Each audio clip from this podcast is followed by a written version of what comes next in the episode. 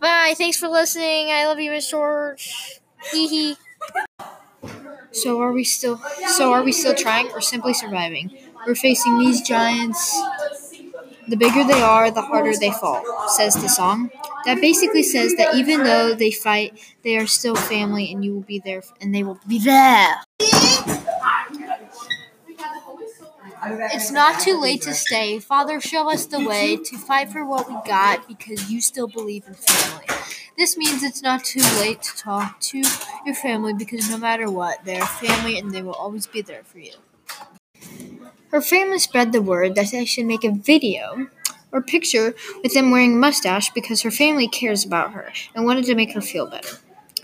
Another quote from this is My mom scrolled more, and there was a picture of Sealer with a mustache drawn on the side of her index finger. Also, when she was going into surgery, the only people by her side was her mom and dad, and they made her feel safe and less nervous. A quote from this is Ride in a wheelchair, okay? That was kind of fun.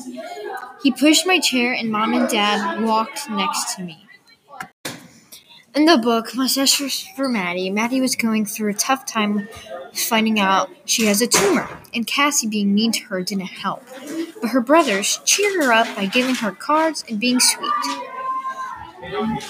One quote that backs this up is Hey Maddie, I miss you.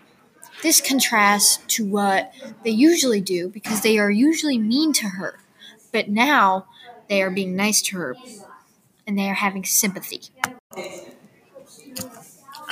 I'm Jordan, and this is my podcast. In the books, The Boy in the Striped Pajamas and Mustaches for Maddie, there's a recurring theme, and that theme is that family is always there for you. There's also a song called Family by TobyMac that has the same theme. This theme is very important because it's true. And even though you don't even though you may fight with your family or you don't agree on something, at the end of the day, they are still your family and they still love you.